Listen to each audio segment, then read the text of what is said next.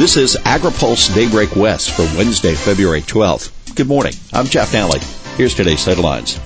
Ag groups share valley issues. USDA slashes China staff and USDA handling of trade aid subject of probe.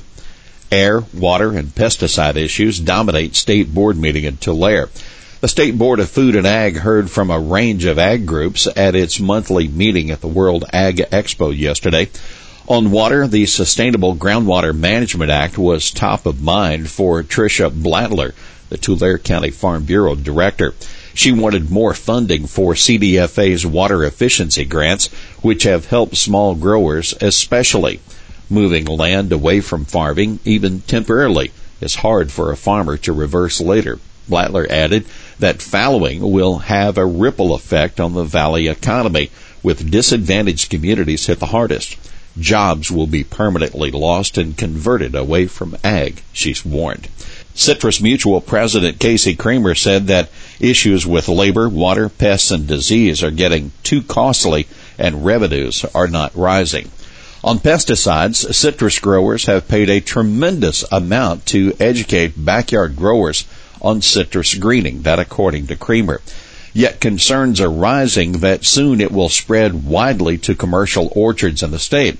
He said growers will spray their trees, but the psyllid escape to residential trees and then return to the orchard later. Blattler noted the loss of more than half of the UC farm advisors in the state due to budget cuts. She worried about the impacts that would have with SGMA and responding to pests. Roger Isom, who represents food processors and cotton growers, said UC has not replaced IPM specialists, leaving many growers without help in reducing pesticide use and without research alternatives.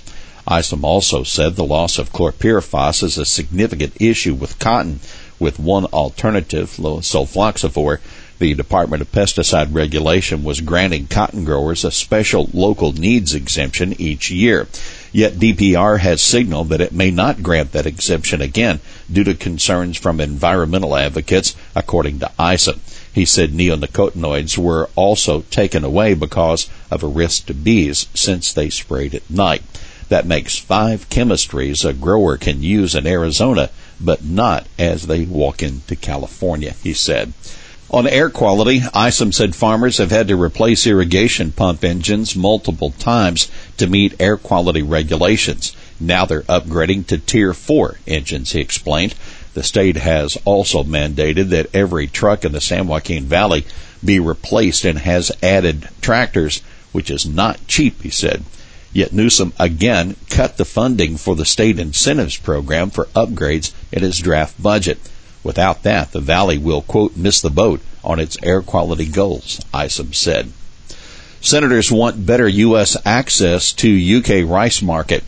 U.S. and British officials have not even begun to negotiate a free trade agreement, but several GOP senators are already pressing U.S. Trade Representative Robert Lighthizer to demand the UK lift its tariffs on U.S. rice. The UK, as a part of its European Union set trade policies, charges a prohibitive tax on U.S. milled rice that ranges between the equivalent of 117 and 142 dollars a metric ton on rice above a 38,000 metric ton tariff rate quota. On top of that, there's an added 25% retaliatory tariff that was applied by the EU in retaliation to U.S. steel and aluminum tariffs. Given market demand and existing relationships with Britain's importers, the U.S. rice industry stands ready to regain significant market share through these negotiations, the senator said in their letter to Lighthizer. USDA pulls FAS officials out of China. U.S. Department of Agriculture's Foreign Agriculture Service has pulled 14 of its 17 officials out of China and Hong Kong out of concerns over the spread of the coronavirus, according to sources speaking to AgriPulse. Some of those returning employees are still under quarantine. Others are now working in temporary offices at USDA headquarters. Now, why this matters? Well, the recall of staff diminishes the presence of USDA in China at a difficult time. FAS staff are the eyes and the ears of the department in China at a time when trade is threatened by the spread of the virus. Few clues in USDA report on trade impact. Traders brushed off USDA's World Agricultural Supply and Demand Estimates report yesterday after it contained little new data about exports to China. Traders were really hoping USDA would give an indication of export demand based on a phase one trade deal.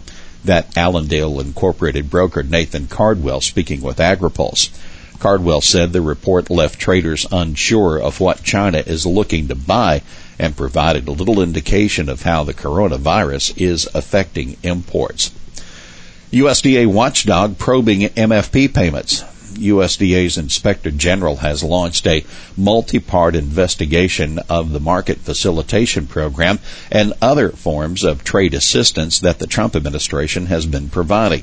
A report on whether USDA used its legal authority will be out later this year.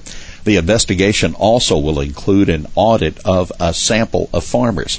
For more on the investigation, plus a look at the impact of the potential U.S.-Kenya trade deal, be sure and read this week's AgriPulse newsletter.